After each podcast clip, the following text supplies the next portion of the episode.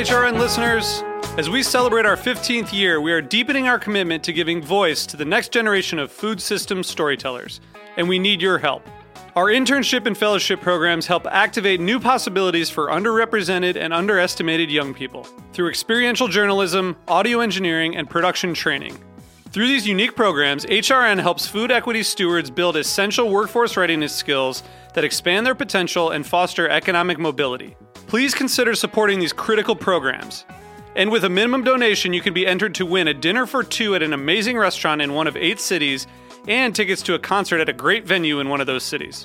We have incredible partners across the country who have donated, as they also share our passion for helping to educate the next generation of food systems storytellers. Check out heritageradionetwork.org slash 15 to donate and enter to win today. That's heritageradionetwork.org slash 15 to donate and enter to win today. And make sure you donate before March 31st. Thank you. Today's program is proudly brought to you by Whole Foods Market. Visit WholeFoodsMarket.com or download the Whole Foods Market app to learn more and find the store nearest to you. I'm HRN's Communications Director, Kat Johnson, with a preview of the next episode of Meat and Three, our weekly food news roundup. We're fresh off our trip to Slow Food Nations in Denver, a festival that brought together advocates to discuss the future of food. And this week, we're bringing you a special episode inspired by the new Equity, Inclusion, and Justice Manifesto released by Slow Food USA.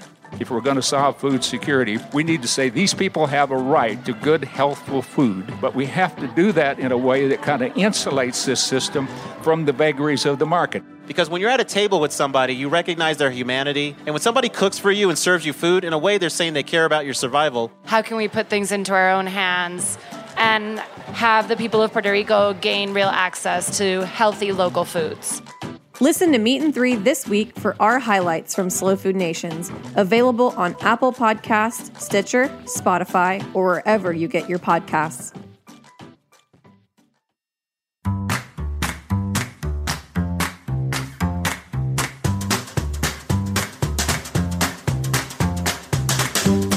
Hi, I'm Ali Cayne. Welcome to In the Sauce, a new podcast about building food brands. We live in a culture that romanticizes entrepreneurship and the hustle. But what I really want to hear are the stories from the trek uphill. I want the stories about the bruises and the scrapes we all get as we build our businesses. I want to hear about the roads that led to nowhere and the lessons learned along the way. And I want advice in real time. This is the story of Haven's Kitchen Sauces, but it's also the story of every growing brand because we're all in the sauce. Today, I am super excited to be speaking with Mitch Rubin from the Chobani Incubator. Hi, Mitch. Hey, Ali.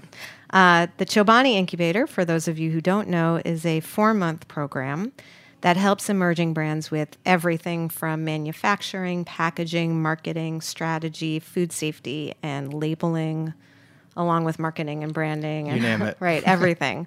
Um, and they also give their incubatees, which I actually Googled and I don't think is a real word, but I'm going to use it a We like that word, too. $25,000 grant. Yep. No strings Um, attached. So it's kind of like getting paid to take a crash course on everything that you really need to know as you are starting a brand, a food brand, essentially. Yeah, absolutely. So, how did you end up there? Because that sounds kind of like a dream job. Yeah, I, I would say it is. Um, so when I graduated college, I really wanted to dive into the startup world, get my hands dirty. Were you a Um, business I person? so I studied. My major was political science, of Right. course, international relations, Right. most applicable thing. Um, and I did get a markets and management studies certificate, which was kind of the closest thing you could get to a business degree at, at my school. Right. Um, so after graduating, I was lucky enough to be accepted into this program called Venture for America, which short version is like Teach for America for startups. They place recent college graduates at startups in cities across the country that are trying to redevelop their economies. Um, Right. So, you know, think Baltimore, Detroit, Detroit. New Orleans, Right. um, Cleveland. You know, there's about 15, 16 cities now. Um, so after I got into the program, I was placed at a small tech startup actually in Detroit. and did you know anything about tech? Um, you Other know, I, I like- knew about it just Right. because following the news Right. and I was able to, I can do a little HTML and CSS code that I Nice. picked up while I was at school. Right. But for the most part, you know, it was just a, it was actually just a novel idea. It was all about helping people save money toward uh, the first down payment on a car or home. Very cool. Um, so went in there. I started as the ninth employee. You know, I thought I was going to a very stable um, Mm-hmm. Right. startup, and fourth day on the job had a new CEO. Um, Uh-huh. And four months later, I was the only founder. I was the only employee alongside the founder.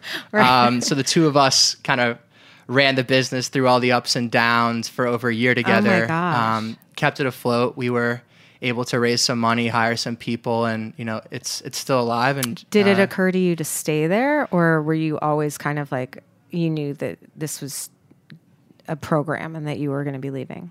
if it was a different situation, I was certainly um, open to staying in Detroit for a little longer. But once I had that experience, um, I I wanted to to do something else, Right. Um, but still stay in the world of entrepreneurship. So after that. Um, I actually got this really cool opportunity to work for the city of Detroit in some capacity. Oh, wow. I, I helped out a special advisor to the mayor of Detroit. Um, her name's Jill Ford, and it was, uh, you know, she was in charge of all innovation and entrepreneurship for the Mm-hmm. city of Detroit. So I was working on lots of programs That's fun. Um, that can help provide resources to startups, you know, more of your classic small business owner throughout Right. the city. Um, and the combination of those two experiences gave me the desire to, you know, stay in that world. So I'm originally from New York. Right.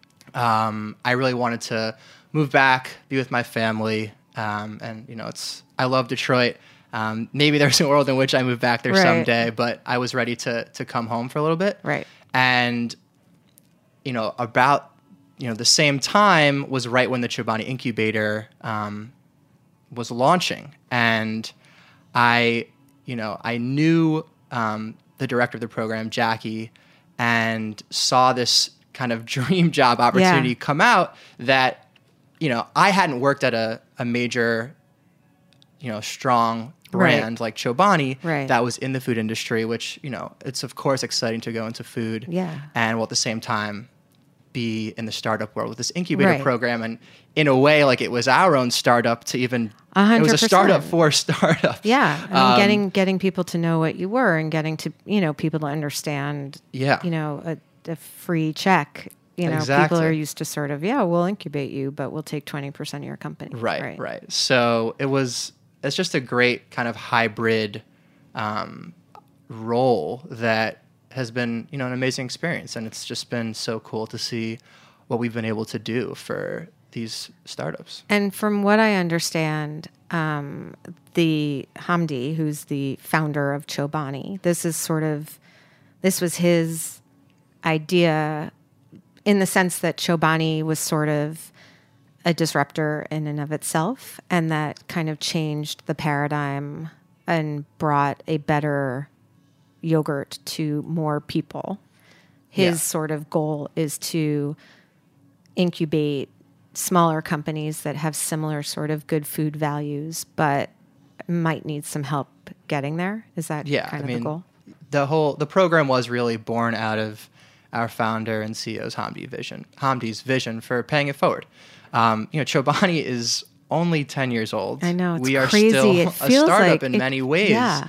And Hamdi, you know, not too long ago was sleeping on the factory floor Mm-hmm. and you know going through all the ups and downs that all of these food entrepreneurs are going through that you know we're able to connect with through our program. So to be able to kind of help them you know maybe avoid some of the Right. mistakes that are so easy to make when you haven't done this before um, while at the same time providing our guidance is really important and it all revolves around you know our company's mission of bringing better food to more people Right. and it's so if- crazy that you're only 10 years old. yeah Because it feels like this very sort of established, grown up company, you know, that, you know, we all kind of look to for doing it right. You know, Yeah. somehow somehow that company has managed to hold on and I guess it's it starts with him to some extent, but it's managed to hold on to this sort of like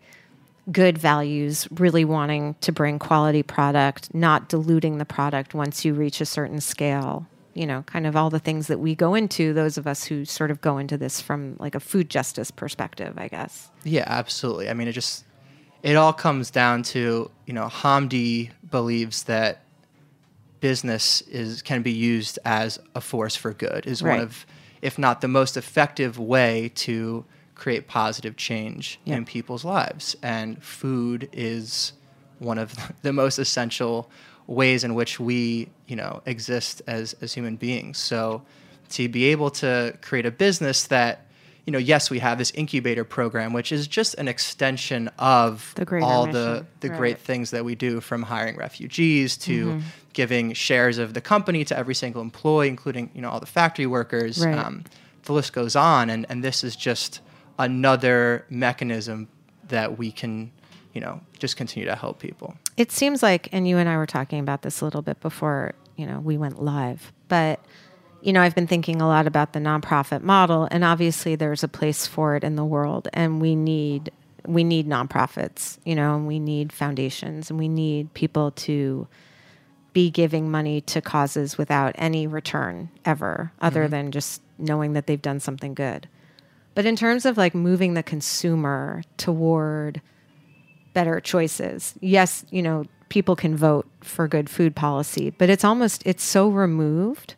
Like I was reading about, you know, this week's sort of news about the, you know, EBT program at farmers markets and how there's a problem and that might not be continuing. So I mean that's that's pretty devastating. The average voter probably doesn't know that, but what the average voter does do is they buy groceries. Yeah.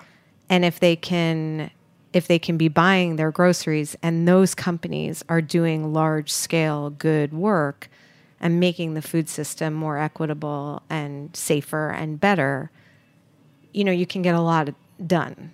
Um, Yeah, you know, I mean, way. you're empowering consumers to use their dollar and their purchasing power to make that incremental change. Um, Do you think that there are more companies because it, you know, when I first started studying sort of, you know, corporate relationships with the food system, it was very much a model of like corporate social responsibility. You know, it wasn't that the that the food companies themselves had these sort of deep values. It was that they knew that, you know, people wanted to hear that they were donating a certain percentage or that they were giving whatever. And I feel like more people I know are coming at this, at least the young companies that I know, um, we're all kind of coming at it either from a very simple mission of like job creation. You know, some people I know are starting food companies as a conduit to create jobs, not necessarily because they're coming at it from like a farm labor right perspective or, you know, a food justice perspective. Um, but a lot of us are starting these things because we want to improve the food system. Are you finding that, first of all, I would assume it's a self selective group that's applying to the incubator, but are you seeing more and more companies that care about these issues?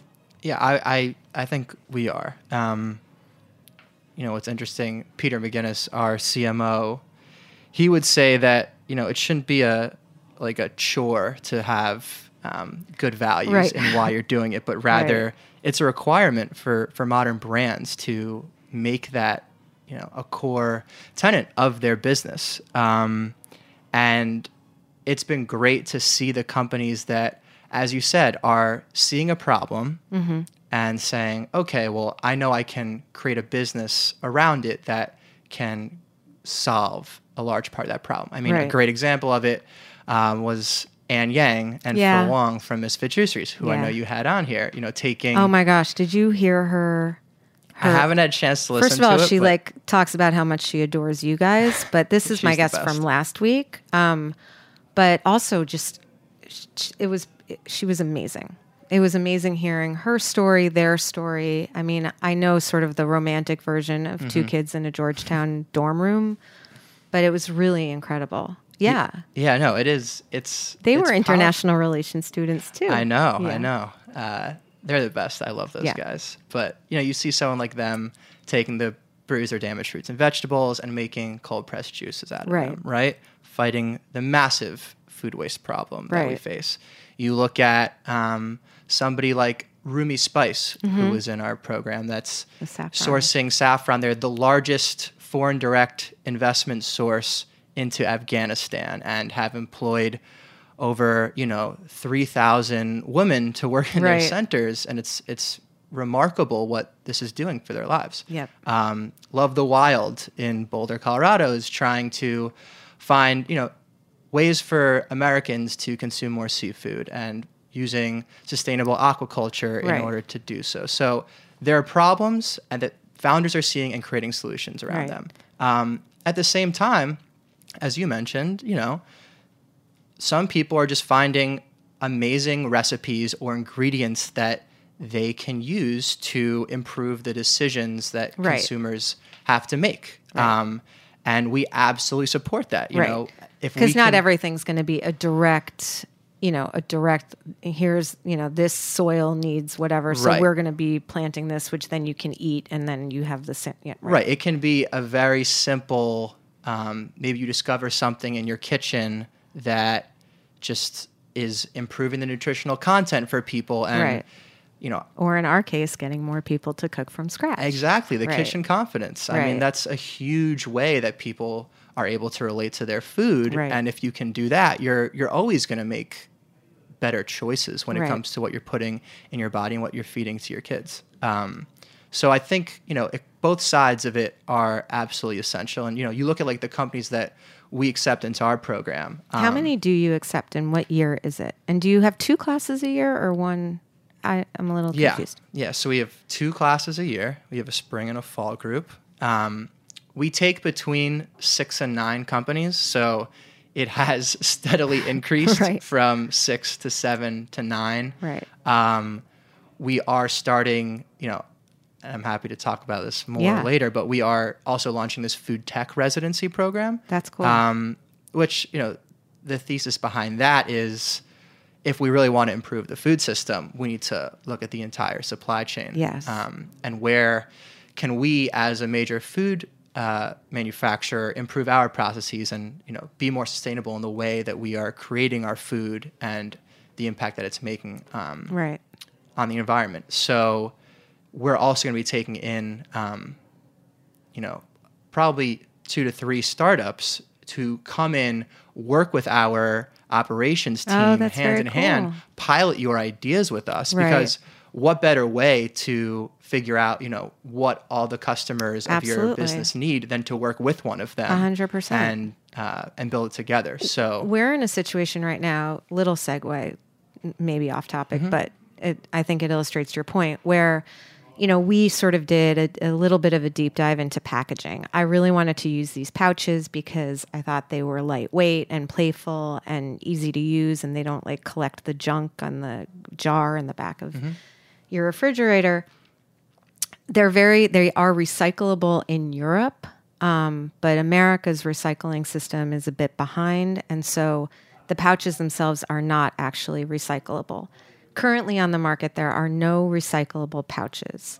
Um, we did sort of a little bit of a of a model, and considering how much glass actually ends up in landfill, and considering the amount of fuel used to ship everything, we felt like the pouches were the more sustainable choice you know, we're not there. It's not a home run, right? We would love you to be able to recycle the pouches, of course, but there's got to be a, a some genius out there who can figure this out.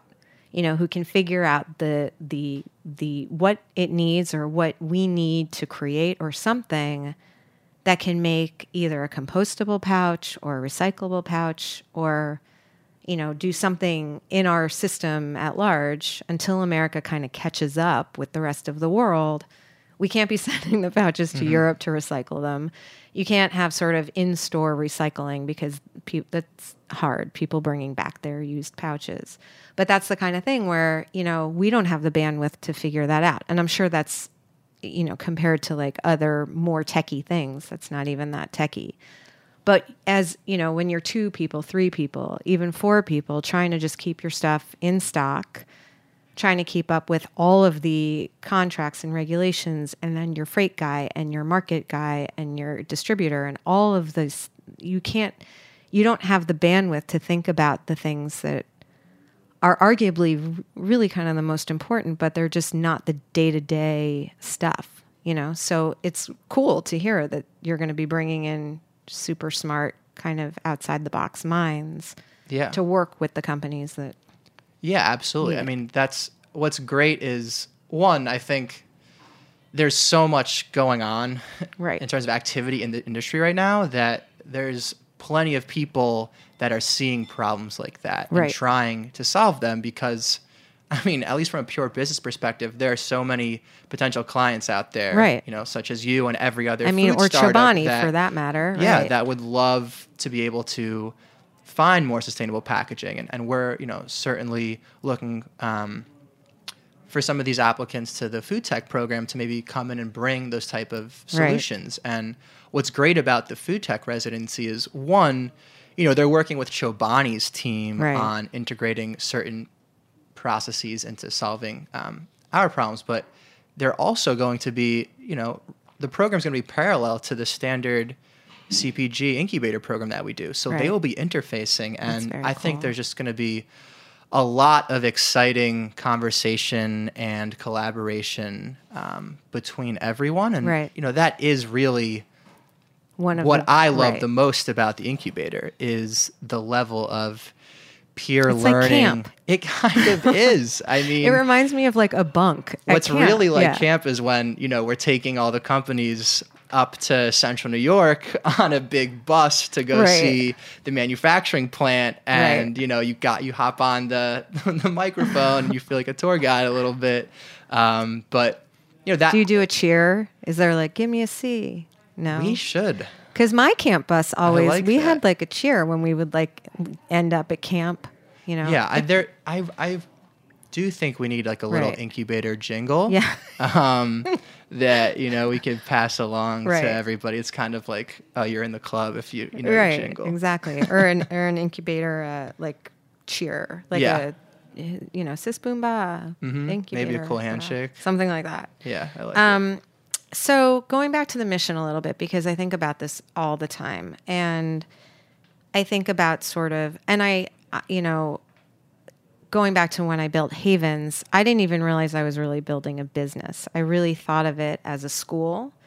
And I thought, you know, it doesn't need to make a killing, it just needs to make money to support itself. And I was wrong because it does need to make more money than it takes to support itself because it needs to keep up with the cost of living and you want to keep growing and you want to be able to give people bonuses and you want to be able to fix the toilet. And you know it's not just good enough to pay for itself. You do need to sort of accumulate a little bit of you know savings. Um, and that's different than a cpg right? Because uh, it's not operating as a lifestyle business. And a lot of the cpgs out there you know before before they even do anything they go out and raise money. Um, but i was thinking about you know there's a lot of pressure on a new company to to sort of like keep their their spending down but also do good. Like those two things are oftentimes sort of categorically opposed to each other. And it's and we all kind of say to ourselves well when we get bigger we'll be mm-hmm. able to pass on the savings or when we get bigger we'll be able to source better whatever or make better choices about you know do more research into xyz and i guess you know one of the things that makes me sort of that i love about the incubator even though I, I, I only know it from the people that i know that have been in it is that it just feels like there's someone holding your hand helping you get to that place you know? That like that mission is the mission and that i don't know. I mean i, I tell me about the companies that are in there that have been in there in terms of like where they've really where their they their heart's in the right place.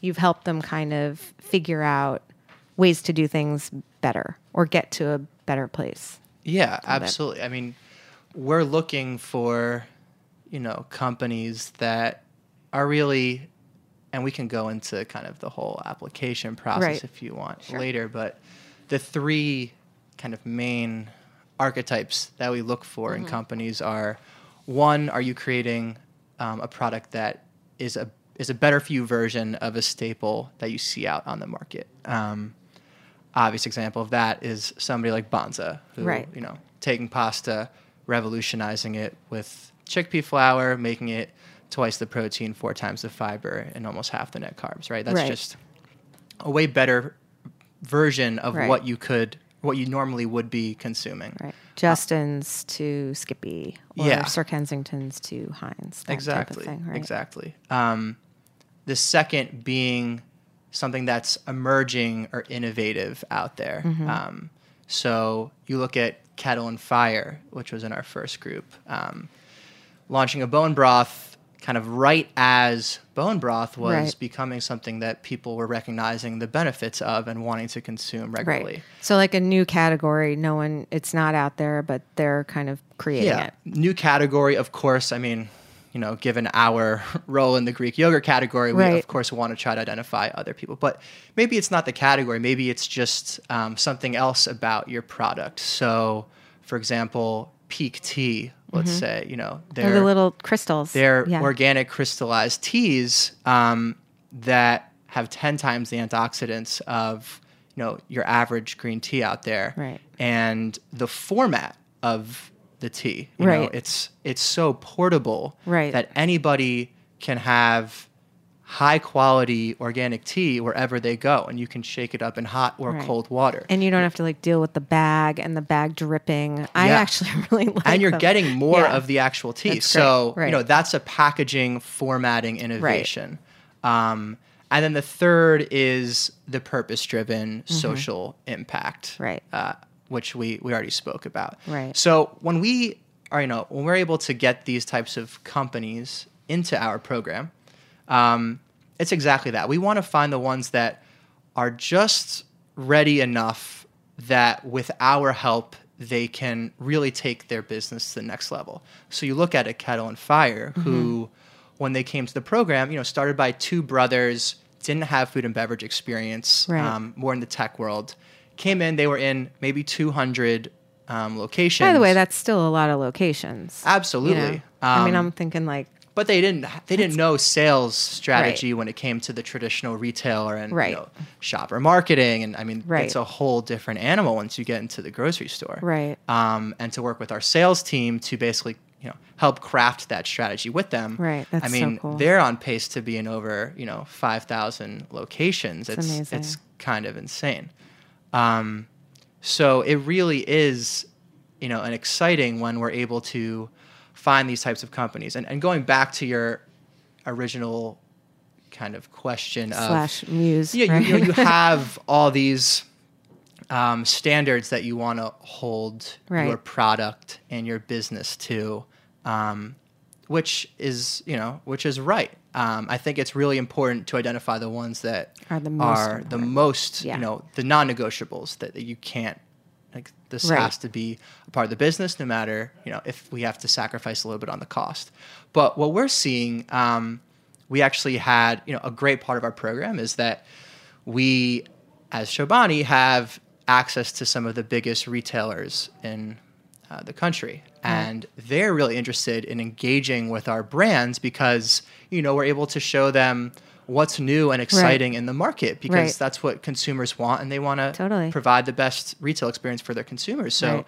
we actually had a great meeting um, we took all of our companies to walmart and you know retailers like Walmart and others, they they want to find the purpose driven brands and are willing to work with you Right. to figure out okay how Can we how make can we this make this work? happen Right. um, what where are the areas that you know based on all of the operational capacity and just Right. expertise that we have how can we um, how can we do this together so And is that because I mean there are two there are two main drivers that I can imagine for that. One is just consumer demand. Consumers want these new emerging challenging kind of different things.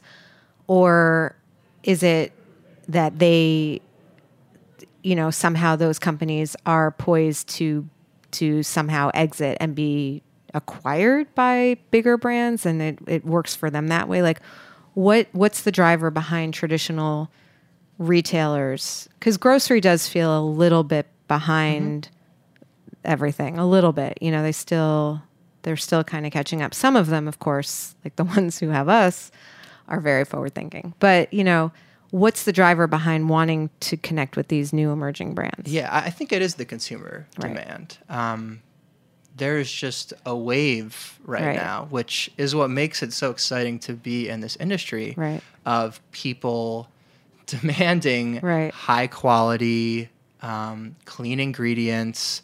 They're excited to try, you know, emerging flavors and something different. And it's hard to do that at Yeah. the prices that they've become accustomed to spending. And that's where maybe a retailer can fill that gap a little bit. And certainly your expertise can help yes, figure that out a little bit. Yeah. I think it's it's a combination of Right. of both of those. Right. Um, but you know, we we try as much as possible to to work with every team and you know introduce the founders and the right people on the startups teams to the right people Right. on our teams to to figure out you know what's best and it's going to be different for Right. every product Totally. and every category you know there's definitely no one size fits all Right. um, strategy to it No, it sounds really awesome. We're going to take a little break. And then when we come back, I'm going to ask you all sorts of advice questions. cool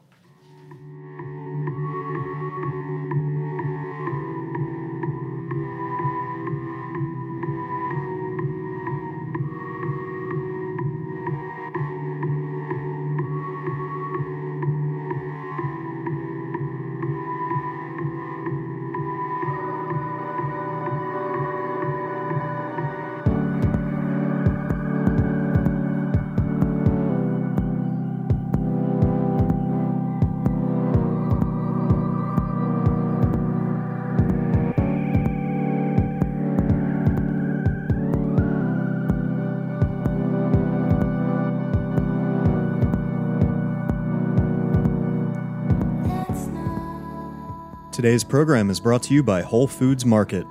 From papayas and samosas to reishi mushrooms, if it's something that sounds delicious, chances are you'll find the freshest, best version of it at Whole Foods Market. They have more than 400 stores across the country, so if you consider pizza its own food group or just can't imagine when avocado toast wasn't a thing, Whole Foods Market has you covered. Visit WholeFoodsMarket.com to find a store near you. Whole Foods Market, whatever makes you whole.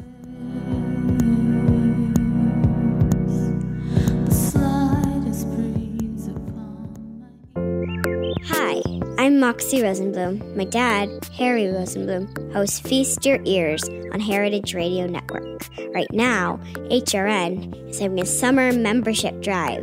Becoming a member is so easy, and you'll help support shows like my dad's. You can sign up for a one-time donation or become a monthly sustaining member by visiting heritageradionetwork.org slash donate. Let's keep food radio on the airwaves this summer. There. Um, I'm back with Mitch Rubin from the Chobani Incubator. Um, and I, I guess I'd like to ask you some sort of like macro things and then some sort of micro things. So Sure. you can tell me which one you want to dig into first. But micro really being about sort of commonalities that you see in the companies that come to you, you know, the challenges that they seem to face you know, not every company has the same challenges, but sort of what they all are struggling with a little bit, or, you know, Venn diagrams of what they're struggling with. And then sort of the macro picture of, you know, clearly there seems to be sort of a shift in the consumer. Um, that's been happening for a couple of years. I mean, I think the better for you movement, you know, is has been definitely taking on steam, but I think it's going deeper now into like the authenticity behind a brand and really understanding the brand and the brand, you know, sort of zeitgeist. Um, and direct to consumer is a big piece of things. So I just kind of want to get your, I guess, your temperature on sort of changes in the food industry in general, and then thoughts about, you know, things that you wish food companies knew for those you know companies that might not get into your incubator, what's some advice you have for them and things like that? So do you want to go big or you want to Yeah, go let's let's start big. Okay. I think. big challenges and changes in sort of the food industry and consumers and food businesses in general. Yeah. So I think, you know, as demand from consumers for all of these better for you um, products increases, you you see so many startups and brands coming into the space. Yeah. Um, it's it's fascinating. I think it's good in a lot of ways to see so many. You know, the barriers for somebody to start a food Are company are really low, um, and especially when you bring in, let's say it's a shelf stable product, Right. and you just set up a website and start Right. shipping out. You know, it's it's pretty. You know, we have a joke with Derek from Banza mm-hmm. where it's like we're playing a Jeopardy game and, you know, like a shelf stable, two year shelf life, you know, that's sort of the 200 level of Jeopardy. And Katie and I are like, we'll take freight for 800. Like, we'll take packaging for 800. Like, there's not one thing that we've taken on that's like normal in Yeah. any way. But yes, if you have something that you can just like make and store in your basement and send when you get an order from Squarespace, Yeah. it's it's there's very little barrier to entry. You can print some labels, get a good logo on 99 logos or you know whatever the website is and you're off to the races with your you know, Yeah. I don't know, which is which is good in a lot of ways. Yeah. I mean, it's encouraging entrepreneurship. Um, Totally.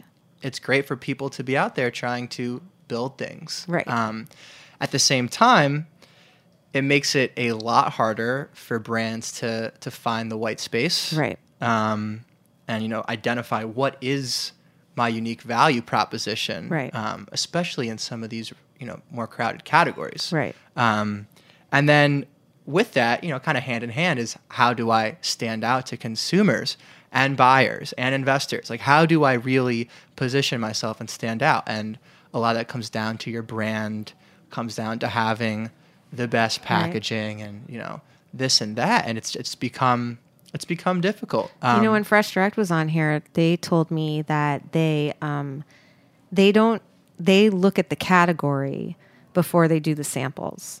So if you have a really great tasting, you know, quinoa bar, let's say, but their category is really sort of full and mm-hmm. oversubscribed, they might not even. I mean, they'll taste it, but they're definitely not going to be you know, bringing it on. And I think that's really interesting because you don't really think about that. When you have a really good idea, yes, you eventually learn to do sort of a category like market analysis. yeah. But it's, it's, you know, you're not thinking, most people don't go into it looking at the categories, seeing where there's a white space, and then coming up with a product. But more people probably should.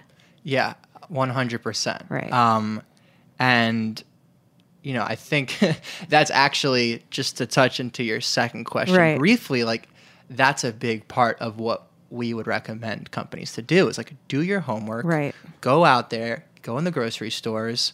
Not just one, Right. not just two. Like check them all out. Right. Go to different regions. Like Yeah. see where It's the so white space is, um, which can be difficult to do. It's- Right. It sounds so much easier. Well, it's know. scary because, you know, if you have this idea and you think that no one's ever had it before. Right. And then you you you know, it's almost like you go out there and you're like, ugh. Yeah. Someone did something, you know, like I know. But mine's different, you know. So it, But that's yeah. also like, you know, in terms of how we look at the companies and decide who comes into our program. You know, we're in the process right now of reviewing applications, um, and we do it by category. Right. Um, what if you're like us and you don't have a category? I mean, I guess fresh condiments is becoming a category You're as in a we category, yeah. Right. But I, but that that's what makes you stand out compared to the others that are Well, in thanks, your. Mitch. Of course, Yeah. you know I'm a big fan.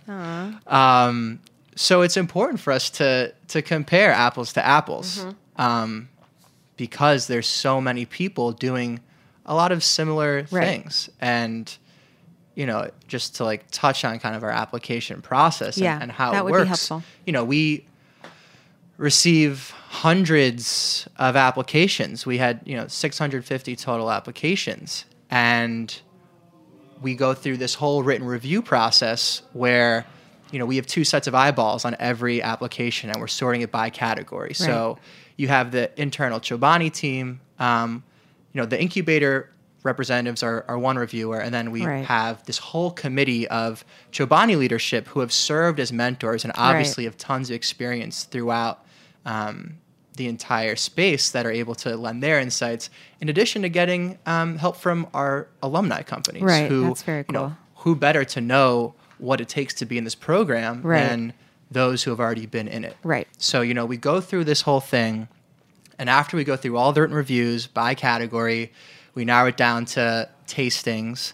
And, you know, oh, you from- don't even taste it until then. yeah, because it's just too many. So Right, you know, we we try to get to like close to a hundred or so Right. that we can taste and follow that up with phone interviews. Right. Um, and by tasting it, you know, again within the same category, you're Right. able to really see Yes. who stands out. Right. And then once we conduct all that, we do reference checks, um, and then we finally, you know, present to Hamdi. Right. Okay, here are our finalists. Um, let's make this decision Right. together. And it's it's really special that you know He he, is so engaged, He is yeah. tasting every single product Yeah. that we are presenting to him. And you know he's watching the video submission that you are seeing. Yeah. Um, and it's really, you know, he cares, and having that top down um, Totally. buy-in is, is so essential to to what we're doing. Well, you guys hosted your um your what what is it called exactly? The demo day. Like a yeah, a demo day. I was gonna call it something else, like a little loftier, but basically where you brought in all of the companies in the incubator. This was the second time you hosted it at Havens.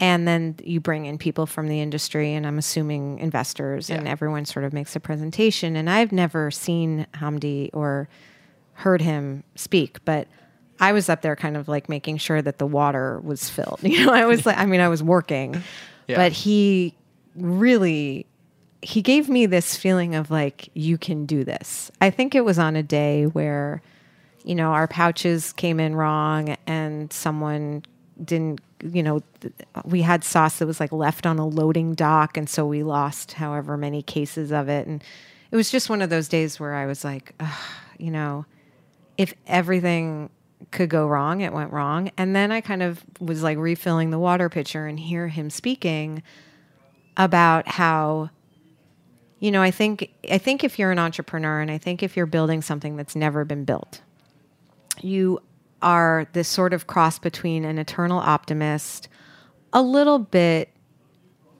I don't want to say narcissistic, but a little bit like believe in yourself to mm-hmm. some extent and your ability to do it. And if you don't, you shouldn't because it's really disheartening sometimes. And then, you know, you kind of go into it like that. And then pretty quickly, things start to happen and you start to sort of it's hard not to have days where you're like why am i doing this? Maybe this isn't so great. Maybe this is a big waste of money and time and the people that have invested in me or trust me to make good decisions like i'm going to let them down. And you know it's exhausting. And then i was having one of those days and i hear him talk you know that I mean, it was really incredible. Like it made me kind of renewed faith that this is a good idea and that the world needs this. And if the world needs something, really, if you build it, they will come. You just need to build it in the right way. And it seems like that's where he was coming from. So it's cool to hear that he's so engaged in every part of it because Yeah. I mean, he just he really believes in what we're doing Right. and supports it so strongly.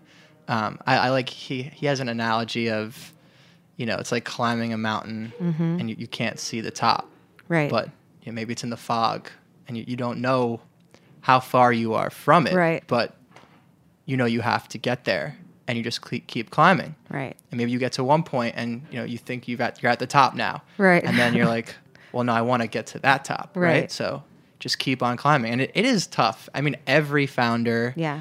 has ups and downs and the downs can be really down Yeah. um, which again is what's so special about our program is Right. it's kind of you know, we try to break down those barriers as soon as the entrepreneurs come into our office on the first day. Right. Um, I mean, the first night of programming last year, we did like a team um, cooking workshop where we all like made pasta and we're like, you know, interspersing between each company and Right. You know, it's it's just having that support group, Right. Um, and being able to say like, yeah, I'm not perfect. Like, No. I've lost lots of money Right. making mistakes, Right. and and that's okay. Yeah, and Um, I feel ahead of my skis Yeah. a lot of the time, you know? Absolutely. And I, I think that, I mean, I know I asked you the question about what you think is changing, but Mm-hmm. I do sort of feel like there is this sort of shift. I feel like maybe something's happened in the last couple of years where sort of the founder is able to be a little bit more vulnerable than maybe a few years ago. Like that, you know, we're able to say, I'm not sure. You know, I mean, Ann and I were talking about that. Yeah. She said, as a student, it was easy to pull the student card, but it, it's really like just a great lesson. Like, how would I know about HPP validation testing? I mean, what would make me think that I would, you know? So, of course, I'm going to have to call my friend whose dad's a biochemist. And of course, I'm going to have to call this one who worked at a lab and whatever, you know? And there's nothing I can really do for them. You know, I, I send them free granola. I Mm-hmm. mean, that's my that's my thank you. But you know, you you really are in this position constantly of like the minute that you solve one problem, all of a sudden there's this other problem to solve. You know, so the idea of having like people there who can like maybe get you to that phone a friend quicker, you know, is good. So what other trends are you seeing macro?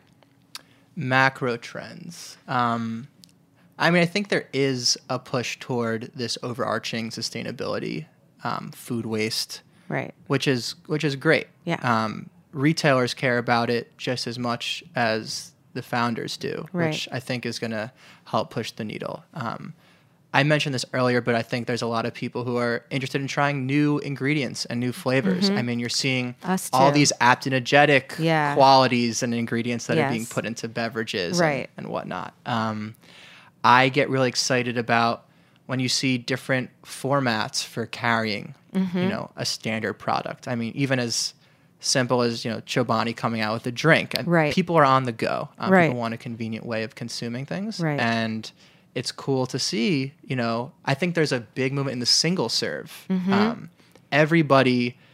You know, is has their standard product Right. that maybe has four or five servings, Right. and now is coming out the single serve. um, Absolutely. which We're, is like, thinking about that. huge for Right. you know food service strategy as well. So, um, I think all signs are going, you know, toward a more positive Yeah. kind of food beverage industry. Yeah. Um, but there are lots of people, you know, that I think it's it's easy to see a trend and then create a Right. product or business around it Right. Instead of starting it. the other way Yeah. around. And I think those businesses are, you know, you, you can tell um, Yeah.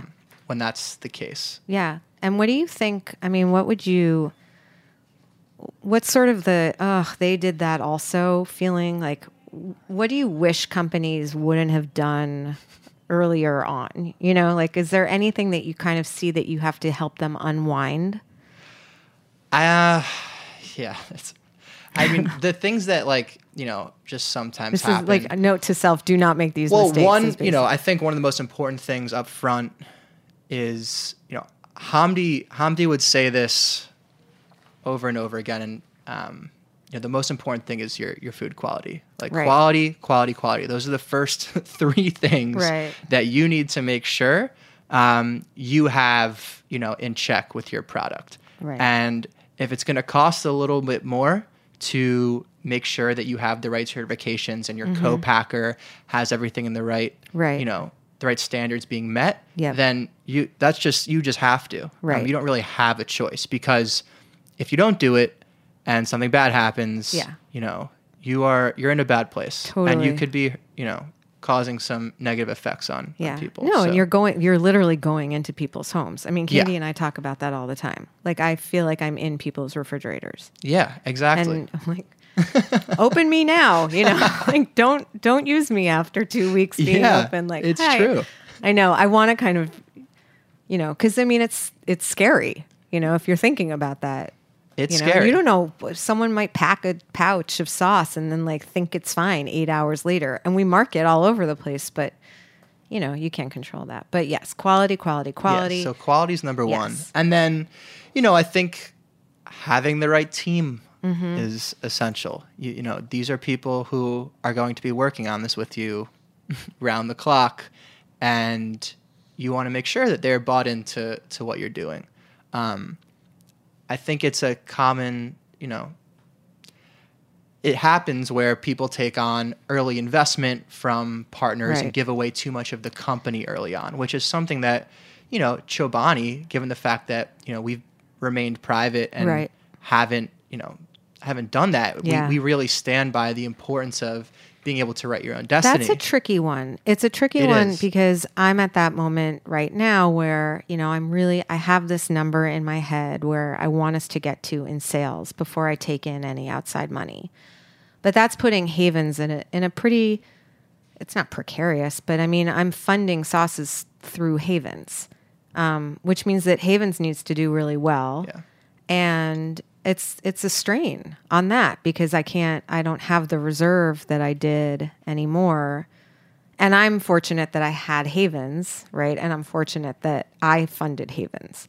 But I mean, it's hard for a company to keep in mind having a really quality product, building a really quality team, which basically you pay for, and also trying to bootstrap it until you get Yeah. to a place in sales where you can maybe get more money for a smaller percentage of equity. Mm-hmm. You know, so Well, I, and I, I don't think it's wrong to Take investments. take investment, Right. but I think you just need to be very strategic about who you're taking it from, Right.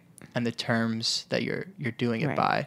Um, and you know there are some alternative funding options out there um, that you know are issuing lines of credit, maybe versus forcing you to to give up. Give equity. But in some ways, you know, you can find a strategic investment partner who Mm-hmm. really is bought into what you're doing, and you know they can they can help take your business to the the level that you you need. Yeah. So.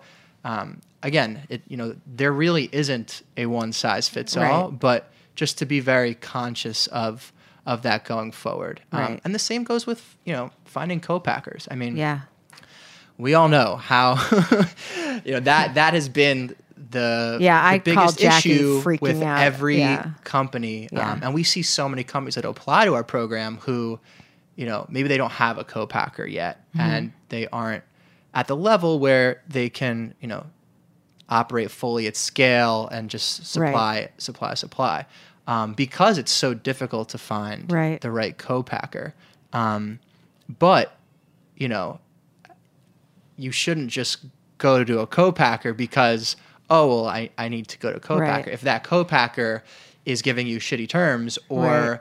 isn't up to the standards Right. of quality that you have to be at. Right. Um, so Yeah. it's There's definitely, I feel like, a lot of our time over the last six months, and we're getting to a place where we're able now because we just hired two people. Um, congrats. thank you. Where we're able to sort of not just struggle to keep product on the shelf, where we're able to be like, okay, I needed that yesterday, but now I'm in a little bit more of a position to negotiate a better term or maybe to pay you, uh, you know, not yesterday, but in 90 days or, you know, we're make better decisions because you're not trying to you're still going down the highway, but you're not necessarily trying to fix the bus going at 90. You're fixing the bus, like you're taking a little, you're going to the rest stop, you're like fixing one tire, you're getting Yeah. back on. Um, and are there, before we sign off, are there other, are there any, so I asked you sort of about things that you'd like companies to avoid. But in the companies that you've seen that have just been sort of like growing and growing and kicking ass, were there indicators of success that you saw in their applications or when you first met them? If you had to sort of draw again like a Venn diagram of like the companies that you feel like have really taken everything you've given them and used it and grown, what would you say are like the traits of those companies or the people? Yeah. So I think it's the people is a large right. a large part of it. I mean, you have to be at a place where you know you are confident with what you're good at and what your your weaknesses might be Mm-hmm.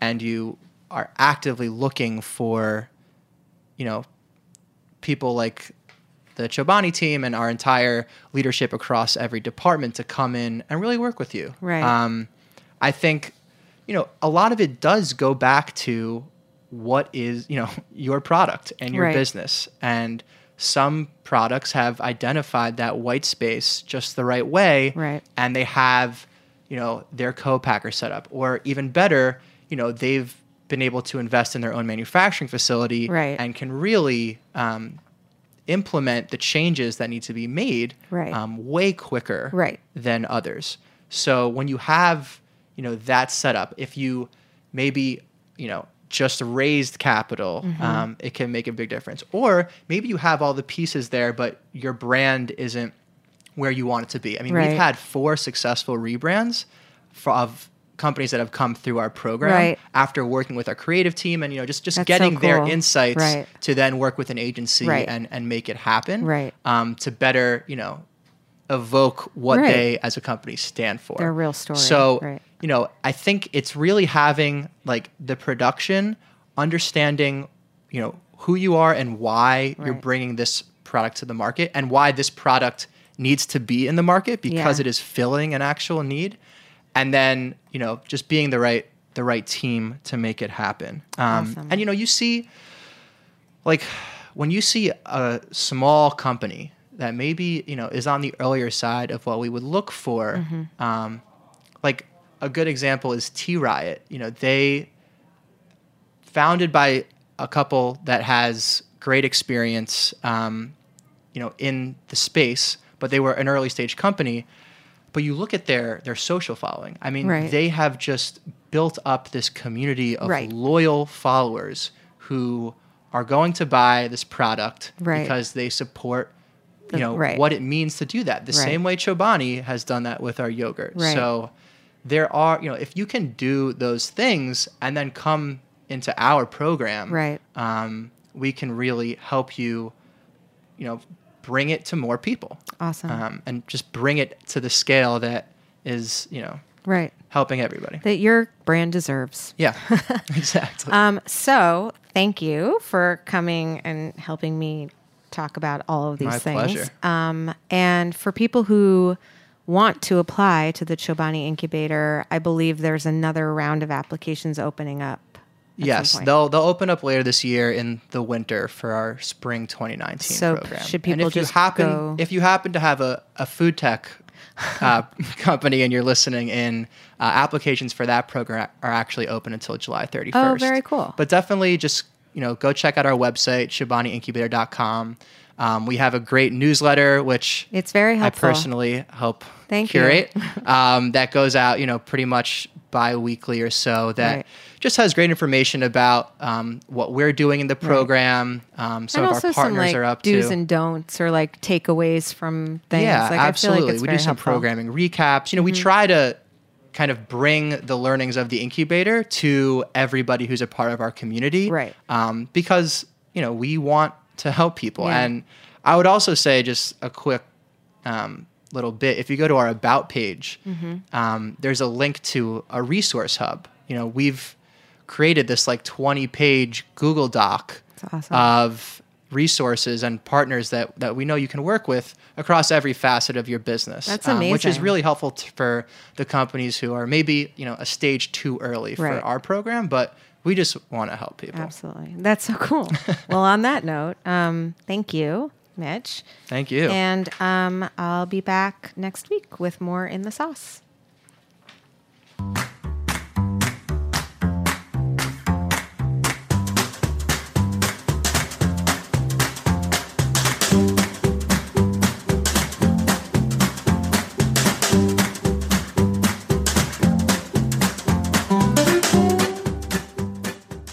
For listening to Heritage Radio Network, food radio supported by you.